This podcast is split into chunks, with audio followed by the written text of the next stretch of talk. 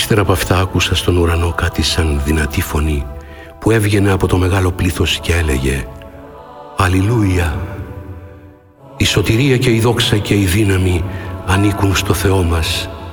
Αληθινές και δίκαιες είναι οι κρίσεις Του. Γιατί τιμώρησε την πόρνη τη μεγάλη που διεύθυρε τη γη με την πορνεία της. Και την τιμώρησε ο Θεός επειδή σκότωσε τους δούλους Του. Και για δεύτερη φορά είπαν «Αλληλούια! Ο καπνός από την πυρκαγιά της θα βγαίνει αιώνια». Τότε οι 24 πρεσβύτεροι και τα τέσσερα όντα έπεσαν και προσκύνησαν το Θεό που κάθεται στο θρόνο και έλεγαν «Αμήν, Αλληλούια». Τότε ακούστηκε μία φωνή από το θρόνο που έλεγε «Υμνήστε το Θεό μας όλοι οι δούλοι Του και όσοι Τον σέβεστε, μικροί και μεγάλοι». Και άκουσα κάτι σαν φωνή από μεγάλο πλήθος σαν βοή καταράχτη, σαν κρότο από δυνατές βροντές να λέει «Αλληλούια! Ο Κύριος μας, ο Παντοκράτορας Θεός, είναι πια κυρίαρχος του κόσμου». Ας χαρούμε, ας αναγαλιάσουμε και ας τον δοξάσουμε, γιατί έφτασε η ώρα για το γάμο του αρνίου και η νύφη στολίστηκε. Της δόθηκε για να ντυθεί λινό καθάριο και λαμπερό. Το λινό θέλει να δείξει τις δίκαιες πράξεις του λαού του Θεού. Ο άγγελος μου λέει «Γράψε». Μακάρι όσοι είναι καλεσμένοι στο γαμήλιο τραπέζι του αρνίου. Και πρόσθεσε «Τούτα τα λόγια είναι από το Θεό και είναι αληθινά». Εγώ τότε έπεσα μπροστά στα πόδια του για να τον προσκυνήσω Εκείνος όμως μου είπε «Μην το κάνεις αυτό.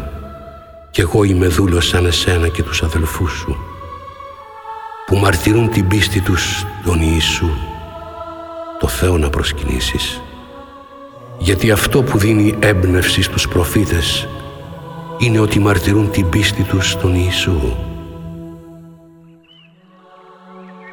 Τότε είδα τον ουρανό ανοιχτό και ένα άσπρο άλογο εκεί ο καβαλάρης του έχει το όνομα πιστός και αληθινός και κρίνει και πολεμάει με δικαιοσύνη. Τα μάτια του ήταν σαν πύρινη φλόγα και στο κεφάλι του είχε στέματα πολλά και ονόματα γραμμένα και ένα όνομα γραμμένο που κανένας δεν το ξέρει παρά μονάχα αυτός. Ήταν ντυμένος στο βαμμένη στο αίμα και το όνομά του είναι «Ο Λόγος του Θεού». Τον ακολουθούσαν τα ουράνια στρατεύματα, καβάλα στα σπράλογα και ντυμένοι καθάριο άσπρο λινό. Ένα δίκοπο κοφτερό σπαθί έβγαινε από το στόμα του για να πατάξει με αυτό τα έθνη. Αυτός θα τους κυβερνήσει με σιδερένιο ραβδί και αυτός θα πατήσει το πατητήρι θυμωμένος για να τρέξει σαν κρασί η οργή του Θεού του Παντοκράτορα πάνω στη στολή και στο μυρό του ήταν γραμμένο το όνομα. Βασιλιάς των βασιλιάδων και Κύριος των Κυρίων. Κι είδα να στέκεται στον ήλιο ένας άγγελος που έκραζε με δυνατή φωνή σε όλα τα όρνια τα πετούμενα μεσουρανής. Εμπρός, μαζευτείτε στο μεγάλο δείπνο του Θεού για να φάτε σάρκες βασιλιάδων και σάρκες στρατηγών, σάρκες δυναστών και σάρκες αλόγων, με τους καβαλάριδες τους, τις σάρκες όλων, ελεύθερων και δούλων, μικρών και μεγάλων. Είδα τότε το θηρίο και τους βασιλιάδες της γης και τα στρατεύματά τους να έχουν μαζευτεί για πόλεμο ενάντια στον καβαλάρι του αλόγου και στο στράτευμά του. Και πιάστηκε το θηρίο και ο ψευδοπροφήτης που ήταν μαζί του και που με εντολή του έκανε τις τερατουργίες με αυτές είχε πλανέψει εκείνους που δέχτηκαν το χάραγμα του θηρίου και εκείνους που προσκύνησαν το άγαλμά του και τους δύο τους έριξαν ζωντανούς στη λίμνη της φωτιάς που έκαιγε με θιάφη.